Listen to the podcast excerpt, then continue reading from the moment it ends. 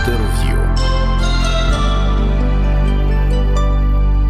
Всім привіт! Я Стас Неможицький, з вами онлайн радіо класичної музики Ісландія. Ви можете нас слухати у браузері або у мобільному додатку. Цього тижня у Польщі звучить багато української класичної музики у рамках сьомого фестивалю Дні української музики в Варшаві. 4 вересня у Варшавському кафедральному соборі Яна Хрестителя уже відбувся виступ львівського колективу A cappella Leopolis. У програмі звучали твори композиторів 17-18 століть Миколи Дилецького, Максима Березовського, а також лірницькі псалми сотника армії УНР. УНР Дмитра Котка у середу, тобто завтра, 8 вересня, у Варшавській студії імені Лютославського, польський камерний оркестр заграє твори українських композиторів Євгена Станковича, Золтана Алмачі, Олексія Ретинського та Валентина Сильвестрова. 11 вересня відбудеться фінальний концерт фестивалю знову ж у студії імені Лютославського. Тоді виступить національний ансамбль солістів Київська камерата. Диригуватиме Роман Ривакович, який є і організатором фестивалю, також засновник організації про музика Віва. У програмі програмі звучатимуть Володимир Загорцев, камерний концерт номер 3 Арія Ігора Щербакова, камерна кантата номер 3 Олега Киви та концерто Рутено Олександра Козаренка. Сьогодні ми говоримо з виконавчим директором Київської камерати Дмитром Таванцем. Вітаю вас, пане Дмитро. Дякую, що ви погодилися з нами зустрітися.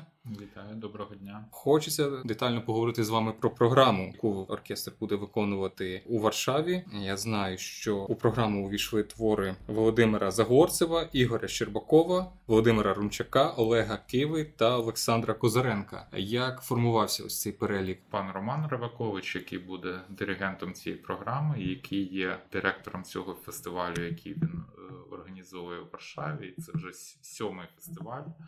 Власне, це його вибір програми. Його ідея це залучати якомога ширший такий пласт е, української музики на, на своїх фестивалях. Тобто він хоче максимально представити українську музику у Варшаві, і він є досить унікальна особистість, яка безперечно з тих людей, які я знаю, з музикантів, е, який настільки приділяє увагу розповсюдженню і просуванню української музики власне в Польщі. І програма це його вибір. Від себе можу додати, що там твір Олександра Козиренка надзвичайно яскравий, це як фінальна крапка. Тобто твір Олега Киви це такий. Ну, він був фантастичний композитор. На, жаль, він досить рано пішов в життя. Якесь фантастичне відчуття такої оркестровки в нього, так така дуже як тендітна матерія. Власне, ці твори, які ми ну особливо камерну кантату, ми граємо дуже часто е, в наших концертах. Будемо, до речі, грати і у філармонії у лютому 2022 року, бо це буде ювілейний рік. Києві ми будемо мати окремий концерт з його творами. Звичайно, камерну кантату номер 3 Ми Відомо, будемо так виконувати. Це я думаю, що це найбільш камерна симфонія. Камерна кантата номер 3 це найбільш відомий е, твір Олега Пилиповича. Володимир Загорцев, е, шестидесятник, який, мабуть, найбільш забутий серед цієї групи, найменш виконуваний. Я би з вами не погодився. Єдине, що в камераті ми гралися я вже більше як більш як 20 років працюю артистом, власне, як піаніст в камераті. Ми заграли майже всі концерти камерні Володимира Загорцева. Але ось третій ми не грали. І третій він був реконструйований композитором Олексієм Войтенко. Тобто він під підготував всі матеріали, за що йому просто величезна подяка від нас. І цей концерт для нас власне буде новий, і я з нетерпінням чекаю, що ми вже починаємо скоро репетиції. У нього там другий концерт для скрипки фортепіано струнних, дуже такий він компактний, яскравий, дуже дуже класний. П'ятий концерт грали його, сьомий концерт грали. Грали його камерну кантату, називається в дєцькій. Ось, е, тобто грав досить багато його творів, і особисто він, коли був живий, він був присутнім досить добре. Е, звичайно, Євген Громов пропагує його творчість фортепіано дуже так інтенсивно. Я би сказав, що дуже часто залучає до своїх концертних програм, коли навіть монопрограми робить з його творів. Навіть мав колись досвід грав і національним оркестром його в симфонії. Приймав участь як піаніст з національним Кирило Карабель диригував його симфонію для великого оркестру. Е, зараз та, на жаль, е, не так часто виконується, але, власне ми в камераті виконуємо досить регулярно. Якщо так окинути таким поглядом згори на цю програму, е, ви будете її виконувати в Варшаві. В Польщі дуже сильні композиторські традиції сучасної музики. Що в цьому контексті що ця програма може сказати полякам, що вона презентує нас як українців, які б висновки вони могли зробити з цієї програми? Ви знаєте, мені важко на це питання відповісти. Мені здається, що дуже дуже важливо, що ця програма буде існувати в концертному сезоні, і що вона буде виконуватись в такому залі, як студія Лютославського, одному з найкращих залів Варшави. Е, ми там вже грали три роки тому, коли був ні, два роки тому, коли п'ятий був фестиваль. Ми на ньому грали на шостому фестивалі. Ми грали, е, ми не приймали участь. Був рік ковідний. Е, пану Роману він все ж таки зробив, але з польськими музикантами. Тобто польські музиканти грали українську музику. Це таке ж мені здається дуже важливі моменти, коли долучаються саме іноземці грають українську музику. От ви вже не вперше виступаєте в Польщі, власне, і на самому фестивалі Дні української музики Варшави. Варшаві, можливо, ви помічали, як е, польська інтелігенція, польські музиканти, музикознавці, композитори реагують на українську музику. Можливо, є якісь відгуки або хоч якісь, а які вони. Негативні, позитивні. Ну, Мені трошки важко важко зробити такий аналіз, бо немає достатньої кількості матеріалів. Напевно, я думаю, що пан Роман би краще відповів на це запитання. Знаєш, так на загал, можливо, ви бачите публіка, яка приходить. Ну, порівнюєте якось так, як публіка артист, як директор. знаєте, е, я з Києвом. Вам, я вам, наприклад, скажу е, мої враження. Ми з паном Романом, може, років 12 тому мали концерт у Познані з творів Бортнянського. Цілий концерт. Були камерні твори, була овертюра, був фортепіаний концерт. Ось і цей концерт було зроблено в кооперації з Ігорем Хранюком. Це скрипаль, який дуже давно живе в Польщі, і мене абсолютно вразив абсолютно якийсь блискучий прийом цього концерту, тобто там фантастичний зал на 500 місць, який був повністю заповнений. І це було враження, що коли я виходив е, грати концерт Бортнянського, тобто вітали оплесками так, ніби я вже заграв дуже його яскраво і успішно. Тобто, і в принципі, Польща це країна, яка в певному сенсі для мене є якби прикладом того, як має е, громадяни, громадськість і держава ставитись до особливо музикантів, не тільки творчих людей, бо коли в країні головний герой країни це композитор. І настільки велику увагу приділяється культурним проектам, такі фантастичні акції культурні. Ну, Для мене там взагалі дуже приємно завжди їздити туди. І мав щастя приймати участь і у Варшавській осені з твором польського композитора грав з е, Варшавським оркестром Варшавської філармонії, твір польського композитора Єжи Корновича. Тобто від Польщі в мене завжди такі найкращі враження. Ну завжди, коли ми їдемо з України за кордон, і особливо коли ми потрапляємо в концертне середовище закордонне, завжди є якась думка: ось якби у нас так. У вас виникали такі думки, і, наприклад, що б хотілося перейняти саме поляків, щоб було так у нас? Ну так якісь основні. Звісно, що ми хочемо такі ж самі величезні концертні зали, які побудовані за рахунок е, бюджету Європейського союзу, але можливо є якісь такі не, неочевидні речі, чого бракує нам. Ось ви вже говорили про ставлення. Просто Мені здається про відношення, про ставлення. Може, з цього треба починати. Бо я вам скажу ще один досвід е, польський, який я був абсолютно вражений. Ми е, з дружиною, ось мене дружина викладає в Національній музичній академії, і ми є фортепіаний дует вже 20 років як такі стали, як стала концертна одиниця, як фортепіаний дует. Ми були запрошені на фестиваль е, Біщади без граніц. Це е, проводиться там на кордоні близько до кордоні до України. Проводить Ярослав Джвецький, такий п'янофорум великий, на який приїжджає профе, професура, студенти, мастер-класи, концерти. І ми приймали участь в концерті інаугураційному для партнерів і спонсорів. Таку підготували яскраву програму. Там е, мультиручно, 4 роки, 3 роки, 6 рук таку яскраву. Потім спілкувались власне власне ось з партнерами і зі спонсорами цього фестивалю. І ось мене абсолютно вразила одна така маленька деталь, що ми спілкувалися з людиною. Він каже: Я адвокат, я живу тут близько до тобто, це, це сільська місцевість абсолютно така. Це не є велике місто. Каже: Я адвокат, я заможна людина. В мене там діти вчаться в Англії, тобто в мене ну, все дуже добре. І потім що він каже? Я є щасливий, що я маю можливість долучитись до підтримки такої акції, якої ось цей п'янофорум. Все для мене було як як просвітлення. Оце я би хотів сказати, що ось я би хотів, щоб наші партнери, наші спонсори також е, також ну, усвідомлювали важливість е, підтримки подій культурних. Власне, коли людина визначається не тим, як вона заробляє кошти, а куди вона їх витрачає. Ну так, грубо так. кажучи.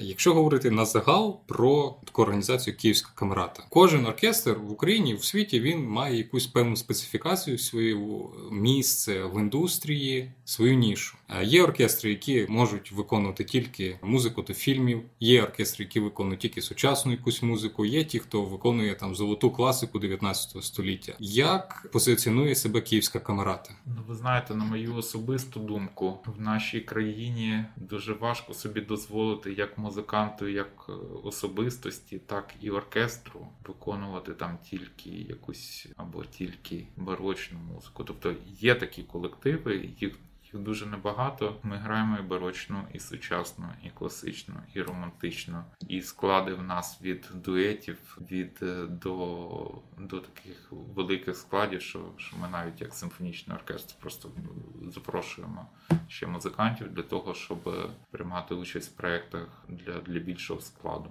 у записах. Тобто це максимально широкий діапазон, без цього дуже важко просто існувати.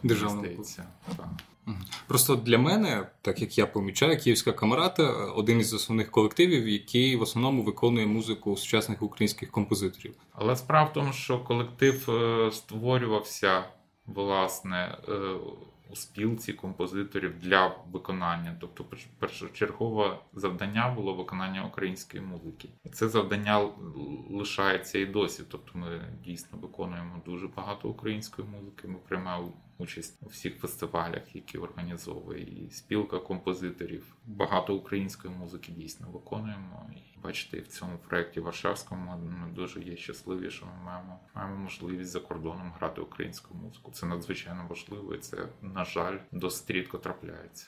Але є все таки якась зворотня медаль цієї історії, що ви дуже багато виконуєте музики сучасних українських композиторів. Доводиться чути критику від композиторів, що ось київська камерата якось не так можливо виконала їхній твір, якби вони його хотіли. І називається цілий ряд причин. Доводиться також чути, що київська камрата вона, мабуть, може навіть перезавантажена великою кількістю програм, творів, фестивалів. Знаєте, це залежить. Е, від часу, тобто тут тут важко узагальнювати. Наприклад, нас е, після локдауну в квітні нас був абсолютно шалений травень по розкладу, просто просто шалений. У нас було багато проєктів, які ми мали. Причому графік робили таким чином, що в нас там один день репетиція по одній програмі, потім другий день репетиція по програмі через три тижні. Власне, ми е, на запрошення спілки композиторів виконували концерт з творів випускників бакалаврів е, композиторів е, Національної музичної академії України. Це був стрес, бо це вісім нових партитур для різних складів. Є запрошені музиканти. Є там велика кількість ударних була написана там в парі творів. Це все організаційно досить важко було. І в нас був такий графік, що ми цю програму робили. Фактично, у нас було два повні репетиційні дні і два таких частково. Тобто, ми, коли ми в один день репетиційні поєднуємо різні програми. Це не бажано робити, але ми просто були вимушені, бо інакше і це надзвичайно це це дуже дуже в принципі мало часу на це. Але, врешті-решт, результат виявився, мені здається, дуже-дуже пристойним. І всі композитори, композитори були задоволені. І члени комісії, наші вже відомі Ганна Гаврилець, Ігор Щербаков, Володимир Рунчак там був присутній. Вони всі відмічали, в принципі, що. Що дуже добре справились, бо такі умови були. Ну, буває таке, що ось дуже в стислі терміни треба готувати. Так таке буває що не сподобалось композиторам, там ну, буває таке. А часто до вас е, приходять з претензіями? От Я не можу сказати, що часто такі ситуації бувають. От з різних бувають причин. дуже емоційні, якісь бурхливі. Ну так, щоб дуже бурхливо, я не пам'ятаю, щоб так просто дуже бурхливо. А взагалі, коли слухач, просто слухач, який любить музику, або освічений слухач, у кого є освіта, е, їм не подобається виконання якогось певного твору, чи завжди в цьому винен сам виконавець? Виконавець в плані там соліст, колектив, оркестр. Ну, важко сказати. Я якось звик розуміти на якісь конкретних просто речах. ви, щось. як і е, виконавчий директор, ви також ще і виконавець. Ну так. Як виконавець, я знаю, що бувають різні виступи. Просто від виконавців інколи я чую, що там критика їм приходить то, що вони не так інколи грають е, твори сучасних композиторів, як від них хоче публіка.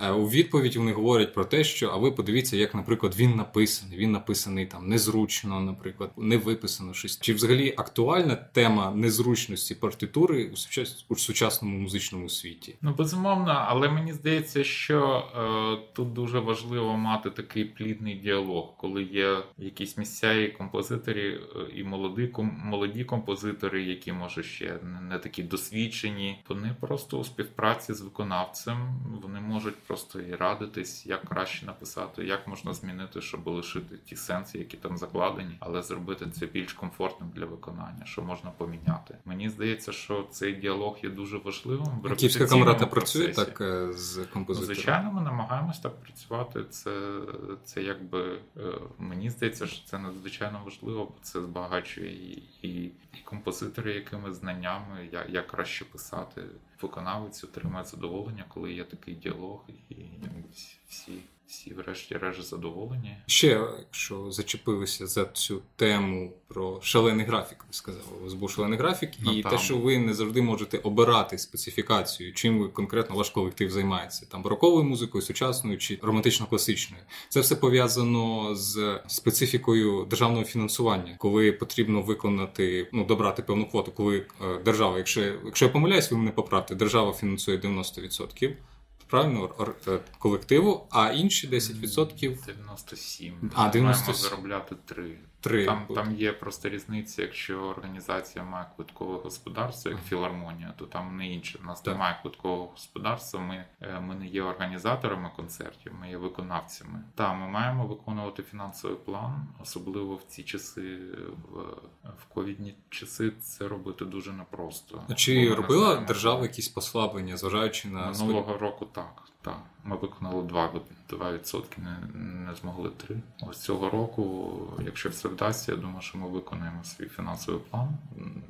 Я думаю, що все має бути добре. Ну, Взагалі так вважається, то можна подумати, 3% від 100 це начебто і небагато в реальній ситуації. Ми концертами ми не маємо що орендувати, здавати в оренду. Ми просто концертною діяльністю маємо заробити понад 800 тисяч гривень на рік. Ця система, яка існує у державі, ця така державно-партерналістська система фінансування культури. Вона на вашу думку вона ефективна, чи її якось можна модернізувати, реформувати в якийсь кращий бік? який буде давати більшу свободу саме мистецькій стороні. Ви знаєте, мені важко відповісти ось на це питання. Ну по вашим відчуттям, тому що от ви говорите, наприклад, що ви не маєте права відмовлятися від чого. А я собі так думаю, що було б гарно, якби там, наприклад, київська камерата займалася тільки е, сучасною там українською музикою. Ви знаєте, як, як виконавець, ось я би особисто не погодився з такою думкою. І я вам поясню просто, як я бачу ось намагання. Тобто, ми маємо проекти, де ми маємо розвиватись дуже як музиканти. Там коли в нас є запрошені диригенти на сучасній музиці, ви звичайно можете розвиватися, але, але так як вас буде розвивати там віденська класика з класним диригентом, вона і та ж та ж барочна музика. Тобто, ну музиканти також мають якби триматись у формі. Для цього важлива різна музика, не тільки сучасна. Ось, власне, ось будувати ось ці баланси, коли ми граємо сучасну музику, таку музику. Мені здається, що це надзвичайно важливо, бо це нас багачує як як, як музикантів. І тому я би ось радше е, вибудовував ці баланси в такому сенсі, що це ми там. Надзвичайно добре, коли все, коли ми одним проєктом і розвиваємось, і заробляємо, і репутаційно виграємо. Але буває таке, що це ми це ми граємо для заробітку, це ми граємо для розвитку, це ми граємо для репутації. Ну якби це об'єднувалось більше, це було б краще для оркестру, але буває по-різному. Я не можу сказати, що ми не відмовляємося, не можемо відмовлятися. Буває таке, що ми відмовляємося від проєктів, таке буває. Але це рідко ми можемо А, Крім того, що ви виконавчий директор, ви ще також і виконавець, і ви виконавець і в складі Київської камрати, і в складі дует вашого. Виходить дві професії, дві посади, яка ну, начебто взаємовиключають творча сторона і є адміністративна так, сторона. Чи є якийсь великий дисонанс в цьому у вас, що більше тягне до себе? Якби ми жили в ідеальному українському світі, де всі е, підтримують класичну музику. Що вам більше подобається? Ну, ви знаєте, звичайно, творчою роботою займатися набагато цікавіше. Це так само, як поєднання викладацтва і виконавства. Тобто я бачу, що викладання і виконавство це також досить важко поєднувати в чомусь більш складно поєднувати, бо я бачу просто на на прикладі дружини, яка в мене викладає в Національній музичній академії, і адміністративна, з якого з якогось боку вона більш е, якби абсолютно інший спосіб роботи, це ніби і творча. Ну я думаю, що мені здається, що можна поєднувати і адміністративну, і творчу роботу. 11 вересня е, Київська камрата буде грати у Варшаві. Після 11 вересня будуть якісь е, вагомі концерти у Київської камрати, якісь можливо прем'єри українських композиторів?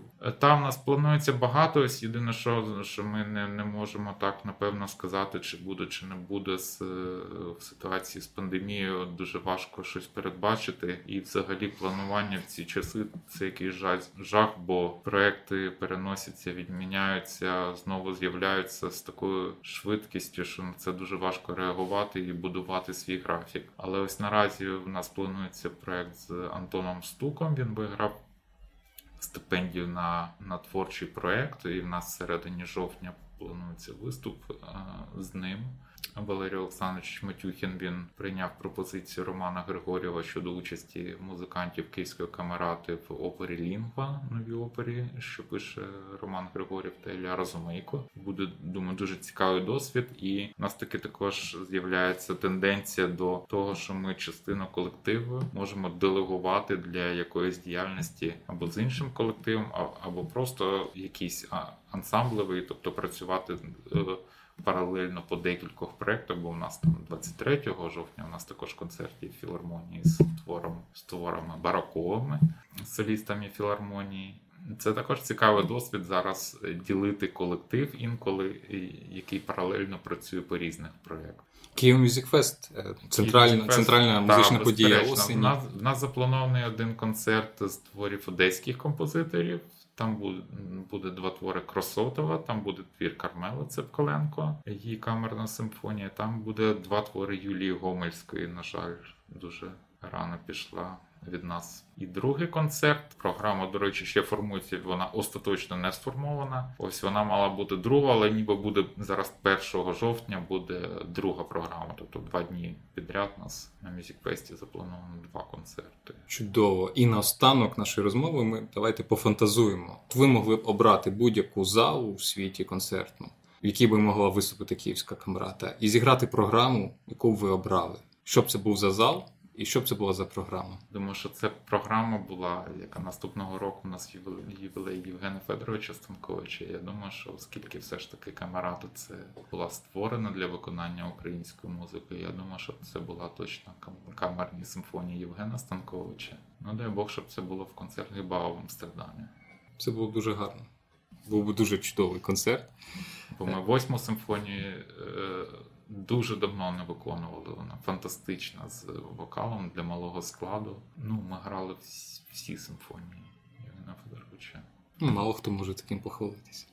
Добре, значить, є е, камерні симфонії Євгена Станковича в концерт Гібау від Київської камерати. Е, дякую вам за розмову. Нашим слухачам нагадую, що у нас в гостях був Дмитро Таванець, виконавчий директор Київської камерати. Якщо ви будете у Варшаві 11 вересня, ви можете почути їх наживо. Вони будуть виступати у рамках фестивалю Дні української музики в Варшаві. А ми з вами прощаємося. Слухайте гарну музику. Всім па-па!